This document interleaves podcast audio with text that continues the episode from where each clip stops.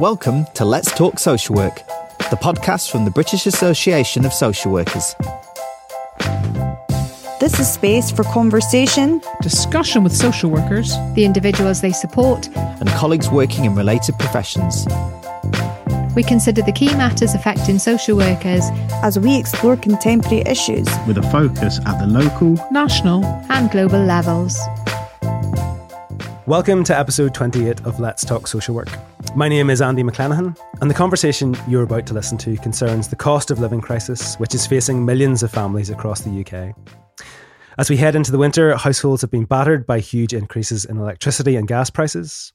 The cost of vehicle fuel is spiking, and this is all in the wake of the government's decision in October to remove the £20 uplift to universal credit, which was helping to keep many families afloat. So, today, my guests and I are going to discuss these issues. We'll explore the many ways financial hardship affects families, and we're going to discuss how poverty limits life opportunities and exacerbates many of the problems social workers support people to overcome. With me today are Amanda Bailey, Director of the North East Child Poverty Commission, Vicky Waterman, a mum of two and anti poverty campaigner, and BASW UK Vice Chair Lewis Roberts. Amanda, Vicky, Lewis, how you all doing? Welcome to Let's Talk Social Work. Vicky, first of all, how are you? I'm good, thank you. Yeah, excited to get started. Good stuff, good stuff. And uh, Vicky, whereabouts are you at the moment? So I'm in um, northwest Durham. So I'm in a town called Consett at the moment. It's quite snowy at the minute as well, but yeah. So I'm just sat here. Well, welcome. Thank you so much, Vicky, for joining us. Lewis, how are you doing? Oh, I'm good, Andy. Thank you. Uh, good afternoon. Uh, how are you? Oh, I'm good. Thanks. I'm good. Thanks for asking. I don't often get asked how I am when we do these introductions. So yes, I'm, I'm fine, and I'm I'm well, and uh, I'm in East Belfast as I always am. Lewis, you're somewhere. Uh, you're are you right in the middle of Newcastle? Is that right? Yeah. So I'm I'm I'm in Newcastle. Uh, live in Newcastle. Um, I was just we're joking that I've got me uh, thermal socks on, surviving the cold, uh, and we've been surviving the wind, haven't we, uh, of late?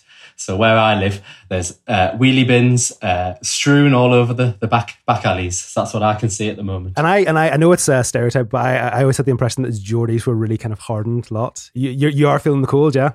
Oh no, definitely feeling the cold. I think we're hitting a, a, a cheeky four degrees today. So okay. Um, and Amanda, how you doing? I'm doing well. I'm in my thermal tights as well, and looking forward to replacing various bits of my roof Oh, was that right? Over the weekend. Oh, yes. that is no fun. That happened to us a while ago. It's it's not it's not nice at all. Um, are you are you in uh, are you in Newcastle University at the moment? Is that where you are? I am. Yes. Yeah. Okay. Welcome. Welcome. Um, now to set the scene for our discussion, Lewis, I want to invite you to share. I want to invite you to share some headline findings from Citizens Advice. They published some research last week, and they're calling this the cost of living crunch. I think that would help set us up a bit to to put into context the issues we're going to talk about. Yeah, sure. That, that's no problem at all. Um, yeah, so some research came out last week. I think it's really helpful for us to, to think about that. Um, so, Citizens Advice, they published research telling us that one in 10 of all families are, fin- uh, facing a financial crisis this winter, and that's over 3 million households. And the research informs us that one in five of all families are already having to make difficult decisions to cut back on essentials. And by that, we mean things like food and heating. And that's over 6 million households. So, this research t- tells us that a third of people at the moment, so that's today, are worried about paying their bills this winter, and that, that rises to nearly half of people on lower incomes. One in 10 people are anticipating accessing crisis support this winter, uh, like food banks or fuel vouchers. So that's 400,000 households that are left with just £50 per month once bills are paid. So low income families are facing a triple whammy this winter, with the government cutting universal credit by £20 a week, the cost of energy soaring, and rising inflation impacting everyday living costs for many. Thanks, Lewis. That's one in 10 people anticipating accessing crisis support this winter. And the UK is the fifth largest economy in the world. I think we just need to remember that. That's one in 10 people in our country that are needing to access crisis support this winter. I find that really hard to, to, to, you know, to, well, I don't accept that. I don't think that's right. And that's what we're going to be talking about for the next 45 minutes. So thank you, Lewis. Um, I also want to set the scene concerning the impacts poverty has on the lives of people across the UK. Amanda, could you tell us a bit about how many people in the UK are currently living in poverty? Yeah, I mean, and one thing that's important to highlight is that Lewis has obviously touched on some kind of current research around the picture that's facing families now, but there's actually always a bit of a time lag with figures, official poverty figures. So the figures that we have um, are deeply concerning, um, both nationally and, and for us here in the northeast. But actually, they re- relate to the situation pre-pandemic, before before we had this, you know, huge um, income shock facing many families, and even before the pandemic, you know. Um, 14 and a half million people, that's 22% of all people in the UK, were living below the poverty line pre pandemic but that figure is much higher for children. Um, 31% of all children across the UK were living in poverty before the pandemic. And if it helps to kind of visualize that better, that's just over nine children in every classroom of 30. Um, and yeah, that uh, and what's worrying for me is that that was the picture going into the pandemic, and that was um, a worsening trajectory, if you like, because that 4.3 million figure was 200,000 worse than the year before and 700,000 worse than 2012. So going into the pandemic, we had rising child and family poverty. We were in a bad place as a country. Um, there is data around that we can have a look at. Um, obviously, a lot of organisations have done quite a lot of research around the impact of, of COVID 19 on family incomes and people's circumstances. But for example, we know that there's been a huge increase in the number of children eligible for free school meals, particularly in the northeast, and that, that that's some of the information that we can use. But in terms of the poverty figures, we still don't even know yet what the official figures look like after COVID 19. Thank you, Amanda. And you guys are all based in the northeast of England. Can you tell us a bit about the context or specific issues, Amanda, relating to the northeast and what poverty is like there? Yeah, sure. So, as I said, 31% of children, all children, young people in the UK were living in poverty before the pandemic, but actually that figure is 37% for the Northeast. And that means we have the second highest rate of child poverty just behind London. But actually, I think of particular concern for our region was that we'd seen the steepest increases in child poverty in the kind of five years leading into the pandemic. So really steep increases for every every part of the Northeast. Um, and there are particular issues for our region, specifically around low paid work and insecure work, but also we have higher rates of unemployment um, than other parts of the country. And I think we've been disproportionately impacted by cuts to the welfare or, or social security system over the last decade. And going back sort of over, you know, the, the past decades, you know, um, history of industrial decline, there was a lot of shipbuilding, mining, engineering in the Northeast. Is that largely gone? Uh, we still have a strong manufacturing base and a really strong engineering base, but I think one of the big challenges for the Northeast has always been um, the limited routes for progression in work. So that we have that, we have a higher rate of unemployment, but then the, the work that is available, uh, there are fewer routes for progression into higher paid work, and I think that's that's been one of the big challenges, uh, and therefore often we get people leaving the region to find economic opportunities elsewhere. Okay, so is there does there tend to be a big exodus um, from the region? I think there has been historically. Certainly, that's been a big um, challenge for the northeast. Is that often people will leave the region um, to go elsewhere, and then that results in challenges in other parts of the country. As I mentioned, London has a particularly high rate of child poverty, but that's for different reasons than the ones that we have. But I think they kind of feed off each other in a way um, because one of the challenges in London is the issues around high housing costs due to really high demand in London because London sucks a lot of economic activity from the rest of the country towards it because of the way the country is slightly imbalanced or not slightly imbalanced, completely imbalanced. So that's one of the issues as well. Thank you, Amanda. Now, we know that rates of poverty are particularly high for lone parents and their children. And Child Poverty Action Group, um, they indicate that 49% of children living in lone parent families are in poverty. And I'm going to refer back to the Child Poverty Action Group probably a few times in this episode because they've been very helpful in terms of some of the statistics they produce. But Vicky, can you tell me about the challenges you face as a parent? Yeah, um, I've been a single parent for five years almost um, through no choice of my own. Um, and I had two young daughters um, at the time when I became a single parent. One of them was only a few months old, um, and the other one was two. So from then trying to then go back into work, um, I found um, childcare, upfront childcare costs through Universal Credit were a huge, huge impact on me. Um, I was expected to pay £1,400 for childcare for both of my children up front before I stepped foot back into the workplace after having my second daughter. Um, and as a somebody that's just become a single parent and is struggling to make ends meet anyway, and then that changing your circumstances, having to then go trying to get back to work because I was thinking that I was doing, you know, the right thing for the family, the right thing for myself, getting myself back into the workplace, and then just finding out that I needed to pay this huge amount of money up front. Um, at the time, I was only earning nine hundred pounds a month anyway because I was only working part time as a receptionist in a dental practice. Um, so I got into into debt from childcare costs initially. So that's a, a huge issue, first of all, um, particularly for single parent households. Um, I, I, work full time now um, in a better role. I've, I have managed to progress within the company that I was working for, but it's still a massive issue. You know, it's next to impossible to raise two children on one income in the northeast, particularly whether you're on, you know, um, living wage, slightly above living wage. It's still it's still almost impossible to do. So I do still receive some universal credit top up benefits, and I wouldn't be able to live and feed my children if we didn't we didn't get that.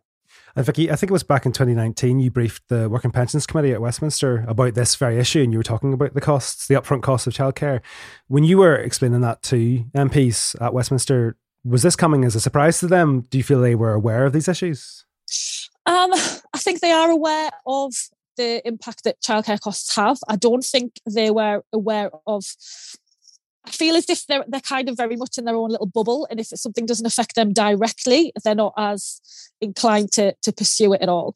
Um, we have actually back in September, I was again in Westminster and speaking to the Department of Work and Pension Select Committee about um, the uplift, but childcare also came up then. So there was actually an inquiry launched last week from the Work and Pension Select Committee um, with regards to upfront childcare costs of universal credit. Now, Stephen Timms and Siobhan Baillie have very much pushed for this. Um, and we briefly spoke kind of afterwards um, off the record uh, about it as well to them. And so, you know, the, the inquiry is, is very much welcome. Vicky, you you said um, earlier on that when you were going back to work, you had to find fourteen hundred pounds, I think, up front um, to pay for your childcare. That's a huge amount of money for anybody. It's a huge amount of money, and particularly for somebody who is having to claim universal credit uh, uh, in the first place. But I suppose the question I have there is: Do you know about people borrowing money from lenders that may be less reputable, that may be actually you know very expensive places to borrow money from, just to to get that that cash? Absolutely. So at the time, that's when I became involved in campaigning um, and discussing this because I was thinking, this can't be right. Surely this is not right. Um, so that's when I got involved with, you know, the the Make Childcare Work campaign, which has progressed since then. Um, and within that, there's now a group of, of other single parents that we discuss this with. And a lot of them have got into debt from childcare. Now, some of them have borrowed money from, you know, family members, friends. Some of them have been able to take, um, manage to take loans out from Universal Credit, but that's on a case by case basis quite often. And now and again, you'll ring them up and, you know, somebody will say, oh, yeah, you can do this. And then you'll put you through to another line and it's just not possible. Um, I feel like the Universal Credit system as a whole is, is quite complicated anyway. Um, but even if you do do that, it still comes off your award for the following months anyway. So you're constantly paying catch up. Um, I also know of parents that have taken out loans from like very high interest loans, you know, like we're talking provident loans, payday loans, that type of thing, and then got into increasing debt from that as well. So, I mean, I it took me a year and a half to pay. I borrowed from a family member to be able to do that, and it took me a year and a half to pay it back anyway. So, yeah, I mean, it is a huge issue because you're not. We're not just talking about you know household costs day to day. We're also discussing um, any any prior debt as well. If you're running a household and you're used to having two incomes and suddenly you're down to one, that has a massive impact on the way you live anyway. But sometimes you, you know you're getting yourself into debt because you're trying to still give your children what they were were expecting in the last few years before you became a single parent. You might need to then move house and that type of thing. So all of these debts are accumulating. So we're not just talking this is how much money we've got left at the end of the month now and again, it, you know, it's a minus because you're also paying prior debts as well anyway. And in relation to the twenty pound uplift, you said you were um, briefing Work and Pensions Committee more recently in relation to that. So the twenty pound uplift was taken away in October this year. Um, it was replaced. The government sought to, I suppose, mitigate the impact of that by changing the universal credit taper rate for working claimants. That's complicated. It's it's a it's a difficult issue to uh, understand. Now that's just, I believe, just taken effect in terms of the change to the taper rate. Vicky, do you think people are aware of quite how that's going to affect their finances? No, um, I think it's another way that again, it's something else that's overly complicated. So I feel like claimants of universal credit, unless you, you really look into it and you you know you do your sums and all of this kind of stuff, I don't think people are aware of how it'll actually affect them. It does mean that you get to keep more of your, your earnings, basically. Um, but it it's not the same as the £20 uplift. For example, it is only for working claimants. There are whole, there are thousands and thousands and thousands of people across the Northeast that are unable to work for various reasons because of disabilities, you know, because they're caring for people um, and, and various other reasons. This doesn't affect them. So the taper rate doesn't affect them. It's, it's not gone far enough to help everybody that needs it. Yeah, I think it's 3 million people that aren't going to be helped by the change to the taper rate. That didn't get enough attention in terms of the government's announcement. Did feel smoke and mirrors, certainly in terms of how that was presented.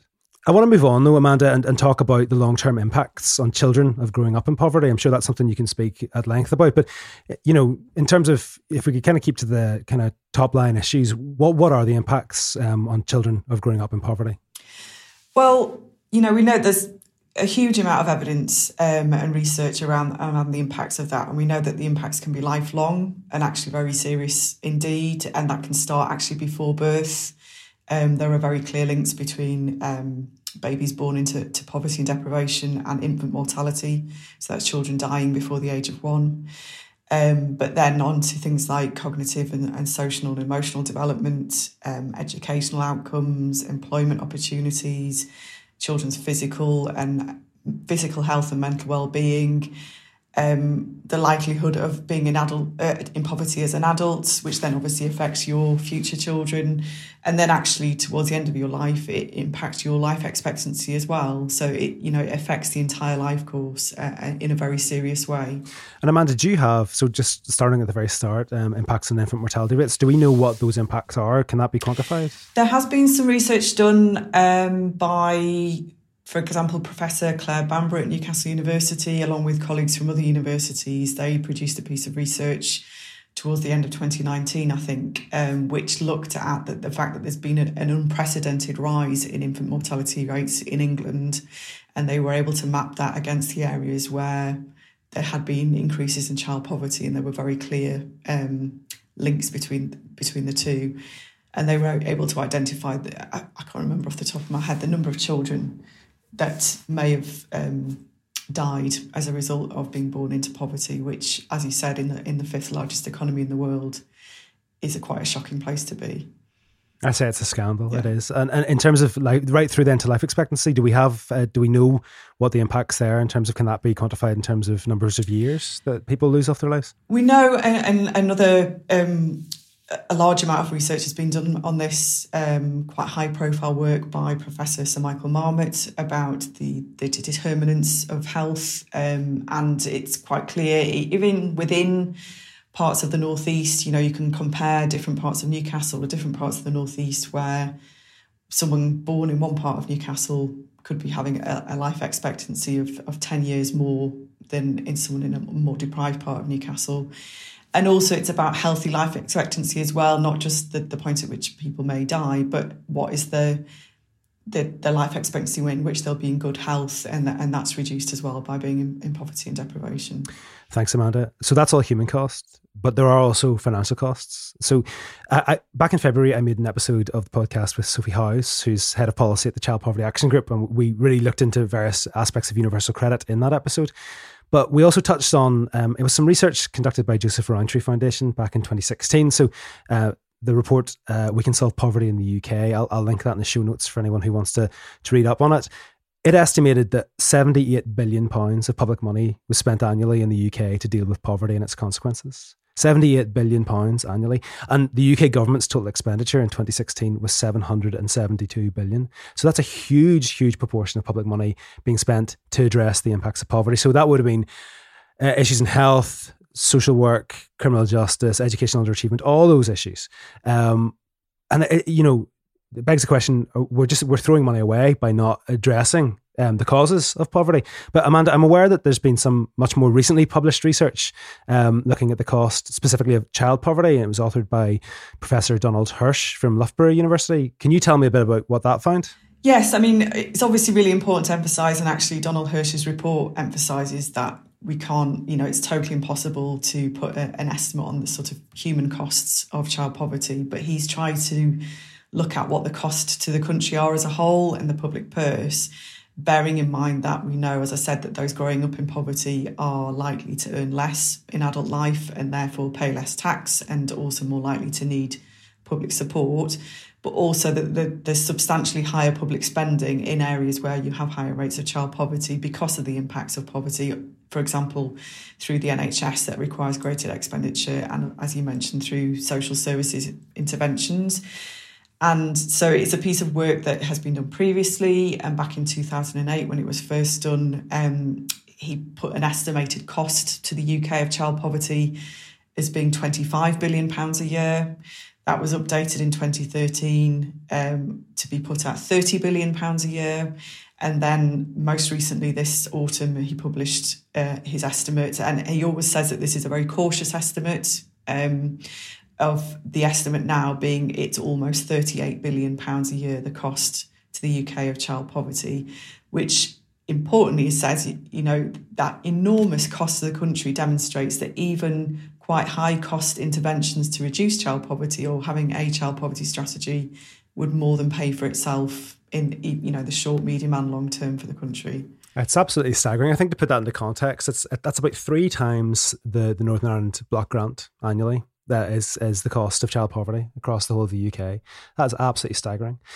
Um, Lewis, the final report of the Child Welfare Inequalities Project, um, that was led by Professor Paul Bywaters. I'm sure a lot of people listening will be familiar with that. For anyone who's not, again, I'll put a link in the show notes for people to, to read that report. The, the, the final report, I believe, was pu- published in July 2020, and it found that children in the most deprived 10% of small neighbourhoods in the UK are over 10 times more likely to be in foster or residential care or on protection plans than children in the least deprived uh, 10% um, of neighbourhoods. You know, that again, that is a shocking finding. The impacts that poverty is having on the life opportunities of young people. But Lewis, I want to talk to you about the problems that social workers are encountering, which are either the result of poverty or made worse because of poverty. What are you and your colleagues seeing um, at Frontline?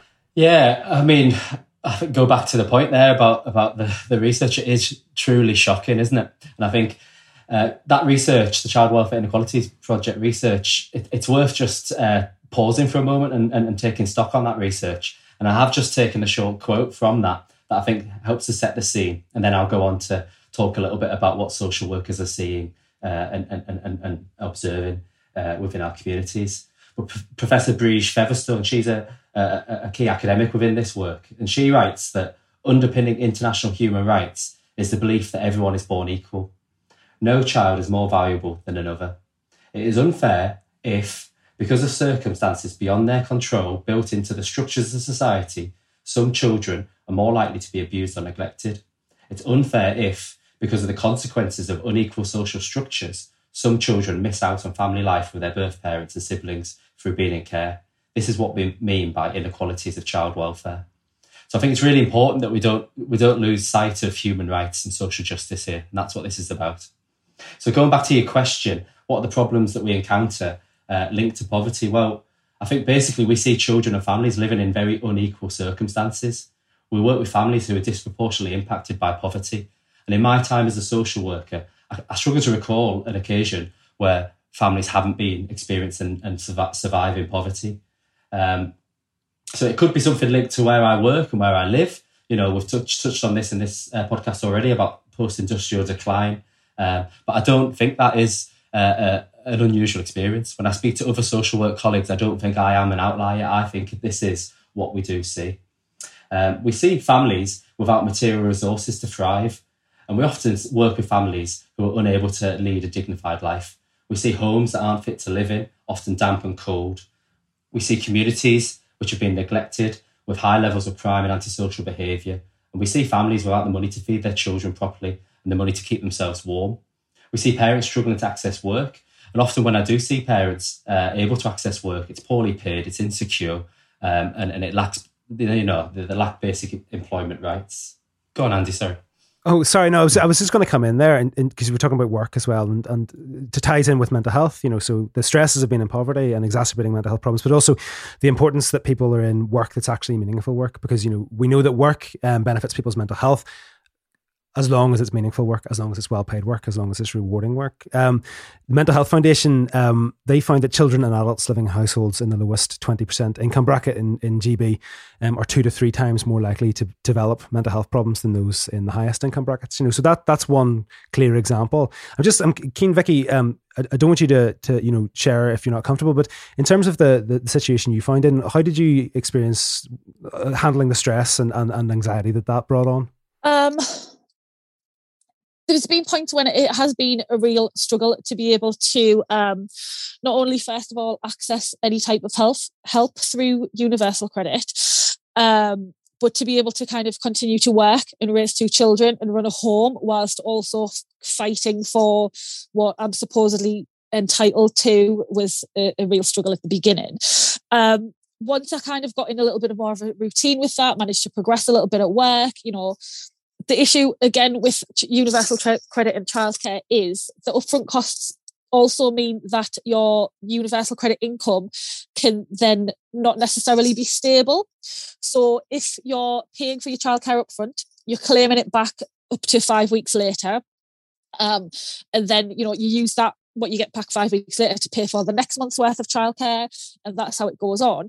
The difference is when your child is um, entitled to some free hours through their childcare, and then it's um, the six weeks holidays or it's the half term, you they don't get entitled to free hours in the half term. Now I, I work, I don't just work term time. So then I would have to pay the full amount of childcare for that week that they were off or that two weeks that they were off, depending on how long they were off.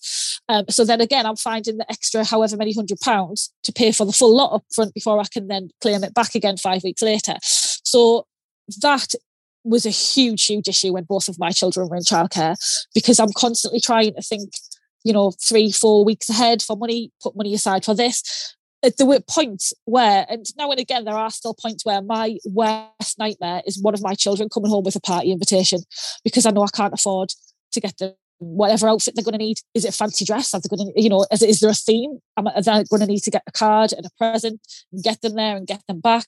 And depending on what point in the month that is, and how soon away it is from when I get the invitation in my hand, you know, that causes a real panic, which is absolutely shocking. So, I mean, that, and for me, school clubs is another thing I can't afford even now to send either of my children to, you know, after school clubs, really. They don't go swimming, they don't go to brownies or you know gymnastics or anything like that unfortunately that's just something that i can't stretch to um, and the parental guilt from that as well as the mental health impact on still being able to make sure I'm, I'm at work and do everything at work that I love. I adore my job. I really do. But doing that and then also dealing with everything at home and the financial stress is huge. Vicky, thanks so much for sharing that. That's really, really helpful and and it's very brave for you to share that as well. Um, Lewis, just coming back then to the, the social work perspective, you know, aside from mental health, you know, kids that are being taken into um, the care system, um, or kids that are growing up in poverty more likely to find themselves uh, in the care system. You know, what what are the reasons for that? So, I mean, touching on what what Vicky's shared there, um, the press, the pressures and stresses of supporting uh, a family when you're always having to worry about money, worry about the the practical uh, aspects of life is huge. Um, and it's, it's, it's, a very natural human process. You know, we all have different ways of managing stress. And, and from my experience um, of, of, of, working in communities uh, and, and, with, with parents on low income, sometimes that stress, as you say, can, can impact mental health. It can sometimes uh, lead to addiction problems. So sometimes, uh, particularly in child protection services, we do uh, work with uh, families where parents uh, may have addiction issues around alcohol and, and, and drug use as a, as a, a way of managing that stress. Um, so for social workers, sometimes the picture can be a, a, complex one, and it's about unpicking all of these different factors that are at play um, and, and, looking for uh, looking for the you know what are the root causes of, of, of, of what's being presented, and not just simply blaming individuals for for the behavior that's in front of us. It's about saying, well, you know, what has led to this family getting in, in, into the circumstances that they're in. And how switched on are social workers in terms of understanding the impacts that poverty is having in people's lives, Lewis? How, are people making those connections? I mean, I, I mean, and, and sorry, just before you answer, does that, is there actually that tendency to blame the individual? Is that what people are doing, you know, in practice? Well, I think we have to be really grounded and honest about, about social work as a profession about uh, we're a group of people, aren't we? And we all have different uh, worldviews, different perspectives, uh, and we're not immune from wider changes in society. Um, and I would say that some social workers are very uh, aligned and switched on to these issues, some perhaps less so. Um, I think all social workers have worked with families um, and people living with poverty. Um, but do all social workers have a, a, a, full and grounded understanding of what's going on? I, would I'd say perhaps not. Um, in society, we've moved to more individual responsibility. You know, we, have shifted, haven't we, uh, in terms of neoliberalism?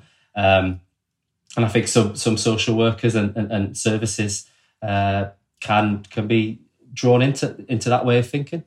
In terms of in terms of good social work practice, then Lewis, in terms of working with children and families, uh, and making links between family material circumstances and other family stress factors, what does that look like in terms of good social work practice? You know, I'm, I'm, guessing having time to spend with families and actually understand their circumstances is key to that. And we all know how stretched social workers are in terms of bureaucracy and time to actually spend face to face. Yeah, absolutely.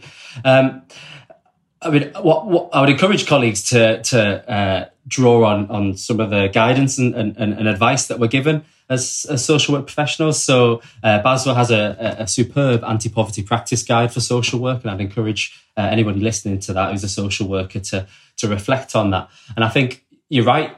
We need to be working relationally with with people. We need to have the time and space to um, to build relationships to uh, understand what somebody's every, everyday uh, reality is. You know, what is a what is a day like for for a child or a, a parent in this family, uh, and what are the uh, the issues that they're facing. And often those issues are, are, are very practical issues. Um, you know, not enough money. Uh, there might be a broken washing machine. Uh, you know, accommodation, housing that isn't fit for purpose. Um, but I think as a profession, we're going to be very careful not to lose sight of those issues um, and, and just to be drawn into sort of behavioural factors and, and, and, how we can support people to get on better with one another.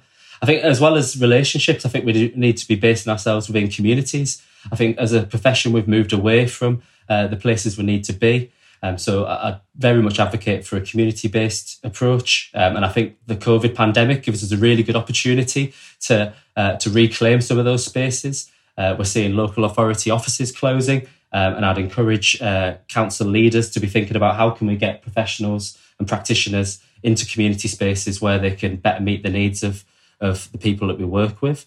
Um, and then I suppose, suppose finally, it's about advocacy. It's about social workers not seeing issues of poverty, uh, of uh, families' material circumstances as uh, someone else's business, I think it needs to be our core business, and I think uh, social workers need to have a good understanding of uh, social security systems and be able to advocate for children and families and offer practical support. And that means going along to benefits appeals. It means uh, taking people to the places they need to be, not seeing that as someone else's job. And it is it is super complicated, as Vicky was saying earlier on, though, in terms of just understanding universal credit. I know in terms of my campaigning work, when I started to look into welfare reform and benefit system, I thought it would be straightforward. It's anything but. Amanda, you, you were keen to come in there? Yeah, I was just also going to add on to sort of what Lewis was saying that actually also recognising that social workers are part of use generally a larger organisation and often I know certainly in the northeast of England that um, many local authorities invest quite heavily in their um, income maximisation teams or financial inclusion teams who, and it's making sure, I guess, that the work of social workers is actually joined up with that of their colleagues in other parts of the council, so that you know if you are engaging with families who clearly are um, in dire financial circumstances, ensuring that they are claiming everything that they're entitled to because that's not always the case or that they understand what they might be entitled to and putting them in, in, in contact with that support that does exist um, clearly you know there, there are massive massive challenges with the social security system but we do need to ensure that every family is receiving everything that they're entitled to and they get the support to do that Thanks, Amanda. Vicky, as someone who receives um, social security support, have you any perspective you'd like to share?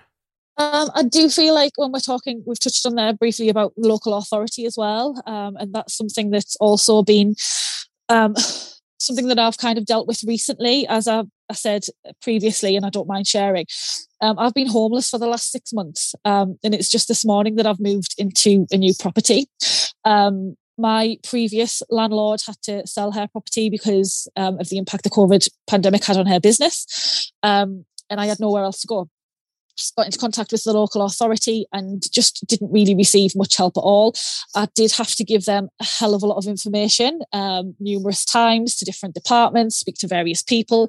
Um, when I've gone back, you know, it's been more than 30 emails back and forth in the six months that I have been homeless, probably the same amount of phone calls from the majority from me to them, um, and not really got anywhere at all with any type of housing support or direction or help from them at all.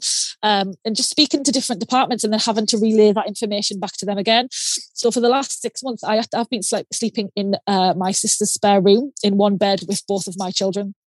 Um, which has been a lot. Um, so I'm thrilled that you know I found a new property, but that was something that I've found myself and I've organized myself and I didn't really receive any extra support from anybody at all. There was nobody that I could really ask. As far as my local authority was concerned, because I was working, I wasn't really the highest of their priority list. So, you know, I'm earning some money, so I should be able to kind of sort all of that stuff out myself.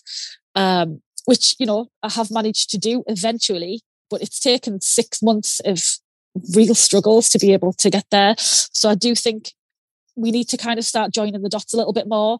It's not just the universal credit system is one system, and then the local authority system is something completely different.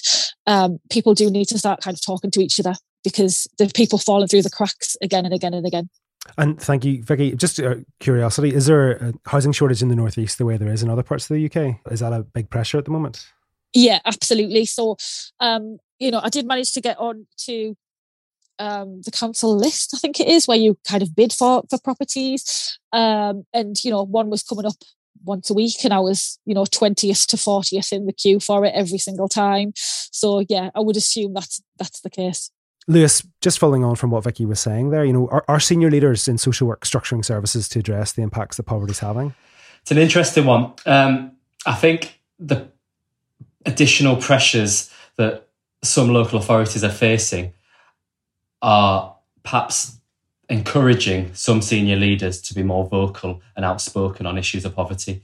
Um, I think we're coming on the, the back of you know almost 12 years of uh, government austerity uh, policies, and the the situation that we've already heard from from Amanda and from Vicky uh, are dire. And I think we're starting to see again more leaders coming out and, and recognizing the links between uh, families' uh, financial circumstances and outcomes within services. I think we're starting to see uh, more thought and insight into how can we make services uh, more more dignified and, and decent and sensitive. Um, and I certainly have some examples uh, of that. Can leaders do more? I think I think certainly they can. I think we can take it take it further. I think we're seeing some really good examples of uh, children and family services um, introducing new models and ways of of of being, a new sort of cultural approaches, uh, a, a, way of treating families with more uh, respect. Um, but I would like to see some of those models go even further and consider, um, you know, the practical aspects of, of families' everyday existence more. Um, I mean, I'll give some examples of things that social workers uh, could have in their toolkit. Please do, yeah. Yeah, I mean, I would like to see social workers have free and ready access to small pockets of, of money that they can directly give families, and they should be the person allowed to make that judgment. I think sometimes, uh, particularly my social work practice, I've had to beg and borrow to get 10, 20 pounds for gas and electric for families who are in desperate crisis situations. And that shouldn't be the case. You know, we should be able to advocate for families and, and make those professional judgments um, without having to jump through bureaucratic uh, red tape that's been the case in the past though hasn't it? When i talk to colleagues you know going back 20 30 years in the past there was more um, they did have more flexibility more scope to, to support in that way. Is that correct? No absolutely. I mean when you're in practice the contradictions are striking in terms of pre-care and post-care. And i don't want to go too deep into this but i mean when we're when we're talking about early intervention and family work often the battle for practitioners to get resources for families is is is really difficult. There just isn't the, the, the, funding pots available. However, when children do come into care and teenagers come into care, which is my my area of, of practice, um, often the, the the money is far more forthcoming. You know, I see emails from social workers desperately trying to get push chairs and winter coats for families, But then when children come into care, we seem very happy to uh, spend several thousand pounds per week on, on, you know on, their care in, in residential care, for example, hundreds of thousand pounds per year. So there definitely needs to be a rebalance in terms of how we support uh, children and families within within communities and within their own families. Just on that point, just a, a, bit of a segue, but your your work is yes with young people coming into care. I'm just thinking of the, the Welsh government. One of the the anti poverty measures they're trialing is um, universal basic income. And I think the, the trial group they're going to be looking at uh, is young people leaving care. That's quite an interesting um, initiative, and it shows, I suppose, what can be done where a government is minded to actually address poverty. You know, this this stuff happens in Scotland and Northern Ireland that's much more progressive than what's happening in England, where these issues are handled exclusively by the Westminster government. So, Amanda, yes, I mean, you, are an expert in terms of these issues, in terms of interventions and, and, what government can do. Let's look at Scotland. Scotland, the Scottish government introduced the Scottish Child Payment. Was that was that earlier this year in 2021? Have I got that right? Yes, I think they were planning to introduce it earlier, but it was pushed back because of the pandemic. Yes. Um, was that, and it's a t- ten pounds a week for every child under six for low income households. Is that right? Yes, and that's recognition of the fact that children, families with children, have higher costs, uh, living costs. Than, than families without children by and large, and they've announced that they're going to be doubling that amount as well, which is, is clearly really welcome. Um, one of the things that we've campaigned for, and many other organisations are campaigning for, for example, is a meaningful increase in child benefits because that that is the benefit that was introduced to recognise um, the additional costs that families face, and we think that should be increased by at least ten pounds per child per week. Um, after quite a long time, it's gone up either just by inflation or it's been frozen, which means it's lost twenty three percent of its value since twenty ten. And even when it's gone up by inflation, it's only gone up by about 10 pence per child per week or five pence for, for a second child, which is, you know, clearly not going to do very much. And, and so it is important that governments do recognise that families with children have additional costs. And I think child benefit for me is one of the most meaningful ways of doing that. And the Welsh Government, they've also pledged to introduce free school meals for all primary school age children. I think that was just this week. That was announced, wasn't it, with the, the Labour and Plaid sort of agreement? Yes, and, and again, that's something they're looking at in Scotland. And as you've contrasted, the, the picture in Scotland and Wales can be quite different to that in England. Um, that the Scottish and Welsh governments are much more proactive on these issues, and particularly around child poverty, and have a child poverty strategy. Um, we know, for example, that the you know the threshold in England uh, for free school meals is far too low at the moment, and actually we did a, bit, a piece of research with the CPAG, the Child Poverty Action Group, and Children North East, which found that about one in four children living in poverty in the Northeast aren't eligible for free school meals because the threshold is just so low at the moment. So that there's been a lot of campaigning around even if we don't make it universal, certainly increasing the threshold much more um, so that it incorporates many more children and really does uh, support all of those families who are affected by food insecurity. Um, because at the moment, it's effectively an out of work benefit um, because the threshold's so low. But as we've heard, uh, the vast majority of children that are living in poverty are in working families. Yes, yes, absolutely. And then just to kind of do the full house in Northern Ireland, we have the welfare reform mitigations package, which was brought in in 2016, and since actually just very, very recently, it's been extended until 2025. Um, BASW Northern Ireland, we've been part of a, a, coalition campaigning for the extension of those mitigations. So that covers um, addresses the bedroom tax and the benefit cap in Northern Ireland, and our communities ministers also announced a a review into the package with potential. We're hoping to look at the two child limit amongst several other aspects. So it shows what can be done by devolved governments where there is political will. It's expensive, though, that's the thing. Um, but it does come back then to the point I made earlier about the cost of not addressing poverty, you know, the costs that, that, that, are, that fall to Department for Health, Department for Education, Department for Justice, um, when those um, when those issues are, are left lead to other social problems. Lewis, we, we spoke earlier about the um, the Child Welfare Inequalities Project, and you had a quote, I think, from it. You uh, quoted Brid Featherstone, but I'm going to quote from it as well. Um, so, in that report, an argument is made. This is the beginning of the quote. A social welfare system reflects the society in which it operates, its assumptions, priorities, and attitudes to children, parents and family life. It also reflects the role of the state, how policy is made, the values that underpin policy, the power it exercises over its citizens, how it manages and polices that power, and what it counts as success. So, in recent years, we've seen big cuts to the social security um, system, and uh, we also saw the the introduction of the twenty point uplift and then the removal of that twenty point uplift. Now, none of us are particularly old, so um, I'm kind of I'm going to ask you to kind of think this in terms of conversations you might have had with colleagues or um, Amanda in terms of your academic work. If we think back to what things were like fifteen or twenty years ago, do you think that as a society we care less now about the needs of children and low income families than we did back perhaps in the in the nineties? Um, I don't think as a society we care less. And I think perhaps um, the last 12 to 18 months, I think people have shown that they care quite deeply about what happens to children. Um, and obviously, a lot of that has been very vocalised and led by Marcus Rashford, for example. But there's been really big response to that, whether that continues after the pandemic. Um, will be interesting to see. But I think we see that every year. You know, I was thinking about children in need, that every year people feel really moved by that and really do feel quite um, strongly that it, it's not right that some children um, have fewer opportunities than others. I think for me, the challenges around um, not society necessarily, but the way in which the perhaps the government supports children, young people, and families. And I often refer to this but I sort of compare the situation I remember as a child growing up in the, the 80s and early 90s. And, you know, I remember, for example, it was quite normal when I went to a supermarket to see collections for the local cat and dog shelter. That was normal part of my childhood. For my children, it's a completely normal part of their childhood for there to be collections for the food bank.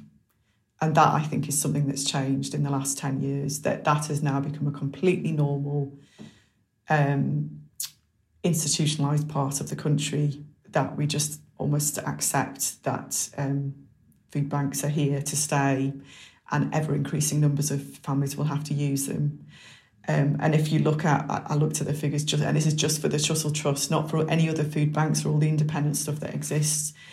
In 2014 15, the Trussell Trust network um, distributed almost 400,000 emergency food parcels to children. And in 2020 21, that was almost a million.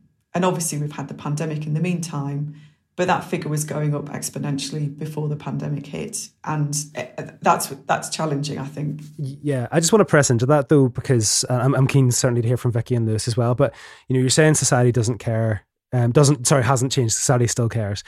Society, the citizenry, we elect the government that devises the policies that lead to a reliance on food banks that strip back the welfare state, and it comes back, you know, all the way back to the kind of the David Cameron Big Society uh, initiative nonsense, if you want to call it that, where is this expectation that government won't do as much and society will do more. So it's good that we have we care as as a, as a population to support food banks, but do we care enough to elect government that doesn't necessitate the need to rely on food banks? That's the question. I said that was the question. It was a bit of a rant. Uh, Vicky, do you want to do you want to respond? I think what we need to remember is, you know, poverty doesn't really look like it used to. Um, and it's completely different now to what you know my parents would remember as poverty looking like what my grandparents would remember poverty looking like. Um, you know people still get up they get dressed they still go and work a full-time job.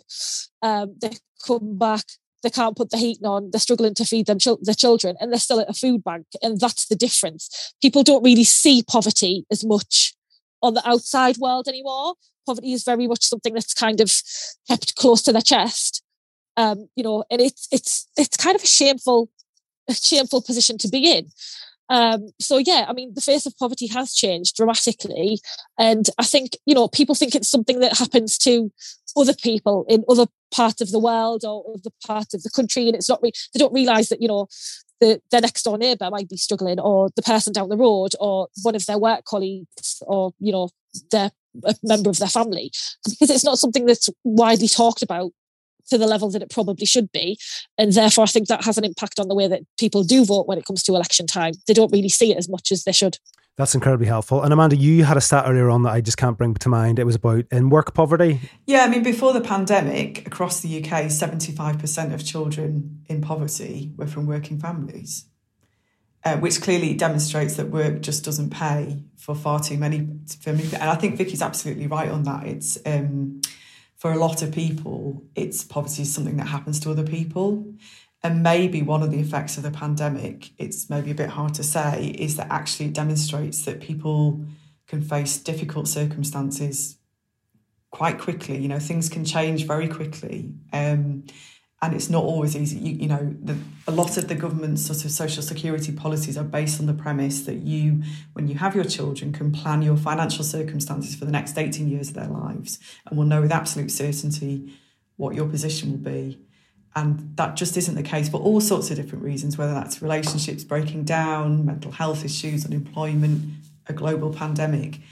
People's circumstances change. And the, the question then is what happens? Is, you know, do we have that safety net that, that should be there for families so that they can live a dignified, decent life when they're facing difficult times? Uh, and that's the issue. And it's, I guess, getting people to think about that. You know, how how do we achieve that? Thank you so much, Amanda. And we know that improvements in terms of rates of child poverty can be delivered if it's made a priority. So, thinking back to, um, I suppose, the first uh, new Labour government, uh, the Blair government, CPAG, Child Poverty Action Group, they highlighted that between 1998 and 2003, because reducing child poverty was made a priority of government and it was accompanied with a comprehensive strategy and investment in children, the number of children in poverty fell by 600,000. Yeah, I think it's just really important to emphasise that we've talked about the UK being the fifth largest economy in the world, um, and there's nothing inevitable about child poverty or rising child poverty, both in the UK and, and here in the Northeast. Uh, we've mentioned before that we saw steep decreases in child poverty rates um, under previous governments, and whilst we had the steepest increases in child poverty in the Northeast in the years leading into the pandemic, we also saw the steepest decreases in child poverty and I think it's really important to emphasise that there's there's nothing inevitable about child poverty in, in one of the largest economies in the world. The UK government, I think you touched on this earlier, haven't had a child poverty strategy since 2017. It's different in the nations because of the nature of devolved government. But putting a, an anti poverty strategy or an anti child poverty strategy in place is vital. And I want to talk about what that would actually look like. What needs to go into uh, an anti poverty strategy or a child poverty strategy for it to prove effective? Well, I think the starting point, first of all, is recognising the importance of having a child poverty strategy. That actually, this is something that government it's government's role to tackle, um, because that isn't in place at the moment. But also recognising that that has to be done across government. It can't be just for one government department, because one of the issues often is that policies just aren't joined up. That something one government department does, they haven't really thought about how it will impact on the, the policies of another department. Um, but having that joined up strategy and having a cabinet minister who's clearly responsible for delivering on it is vital. Um, I think it's also critical that it focuses on raising family incomes because we know that when family incomes go up, child poverty goes down. There has been a tendency to focus on, and, and Lewis has talked about this a bit before, about family behaviour, about other things which aren't a measure of poverty, measure of poverty is family income and, families families resources. So that's critical. Um, and then to do that, we need to focus on a whole raft of things that, as I mentioned before, having a, a strong social security system that genuinely provides a safety net to families when they're facing tough times and recognises the additional costs of children. It needs to relentlessly focus on low paid, insecure work, on people having insufficient hours, um, and low pay, fewer routes, routes for progression, but also, you know, for the Northeast, I've touched on before, unemployment as well and, and removing the barriers to, to, to employment. Um, it has to tackle the sort of major and growing costs for many families around housing, energy costs, childcare, which Vicky's touched on a lot. And there are some really simple things which the government can do to make childcare more, you know, manageable, one of which being the upfront costs issue, which to me is just basic common sense, um, but hasn't been done so far. We think it also has to involve investing in the services that children and young people and families use. You know, we've seen a huge cuts to those over the last decade. And then there are things that, when we had a child poverty strategy last, weren't really an issue, but they are now. Things like digital inclusion, because that covers so many aspects or virtually all aspects of every family's life now that you, know if you're digitally excluded then you are kind of excluded from from many other things. So that has to be incorporated too. And just out of curiosity uh, very quick answer which department does that need to sit with? And if it needs to it needs to span government what department should be responsible? At the moment it sits with the department for work and pensions but clearly Department for Education have a role, Department for Health and Social Care, I would say Culture, Media and Sport with the digital side of things, um, the community, it was called community, housing communities and local government. It's now levelling up and housing and communities. But actually, what happened under the, when we had a national child poverty strategy that was effective before is it sat within the Treasury. Um, because generally, if something sits within the Treasury, that's um, the government's way of saying this is a, you know a really top priority for us, and it's a way of having oversight across lots of different government departments. So it really needs to come right from the top, you know, to say that this is a priority for, for government and, and we're going to be, you know, held accountable for this as well. Thanks, Amanda. And I just want to just flag up at this stage, we have made two episodes on the independent review of children's social care, and it was incredibly encouraging just preparing for this episode to find out that the the twelve directors of children's services in the northeast, when they made their submission to uh, the independent review of children's social care, they made two key asks, and one of those two key asks was that the care review must press government to develop an ambitious cross departmental strategy to reduce and then end child poverty as part of the levelling up agenda. So it's great to see social work leaders in that sense really uh, championing this this issue. Now it is time to wrap up, but before we do, I want to ask you all one last question. Child poverty strategy that's vital. It's a long term um, initiative. I want you each to choose a government department and tell me what you would do in the short term. One, one, one key key policy that you would implement in the short term to address or to alleviate um, poverty in the UK. I'm going to go to Amanda first. What would you take? I'm Where would you go? I'm struggling to pick one. I'm afraid. um, can I combine two increasing child benefit by ten pounds a week per child and lifting the two child limit. And you would do that as the Secretary of State for Work and Pensions, is that right? Yeah. Yeah. Okay, Lewis, what do you think? Where would you, would you want to be Department for Education to be looking after social work, children's social work? Uh, I think if I'm honest, I'm not too interested in what department. I suppose I, I'm looking at just bold, ambitious change, and for me, we need we need to stop tinkering about and you know, we've talked a lot about childcare here and the importance of early years for children. So, what I would be saying is that we need to find the money and invest in free universal childcare provision. And I think that should not be a barrier to any parent accessing work. Um, and too often we see that. Um, so, we need to have high quality, free childcare for all, and it needs to follow uh, children through the, through the life course, through to adulthood. Thank you, Lewis. Thanks, Lewis. That's great. And Vicky, I hope Lewis hasn't stolen your thunder. Your one, your one change. Um, yeah, again, it would be the Department of Work and Pensions. Definitely, you know, as Lewis has just said, high quality free childcare, absolutely huge. That would be such a huge, huge way to get so many people out of, of poverty, particularly working poverty, and get those that aren't working back into work. I think that's a huge barrier. And also free school meals across the board, I think is absolutely vital. Wonderful. Thank you, Vicky. I had probably another five or 10 questions that I wanted to ask, and we've run out of time. This is a massively important issue. It's a massively important issue for BASWA. If you're a social worker and you're not a member of BASWA, do join us. If you are a member of BASWA and you want to find out more, please um, access our anti poverty resources on the website. Thank you, Lewis. Thank you, Amanda. Thank you, Vicky. Thanks, Andy. Thanks, everyone. Thank you. Thank you. Bye.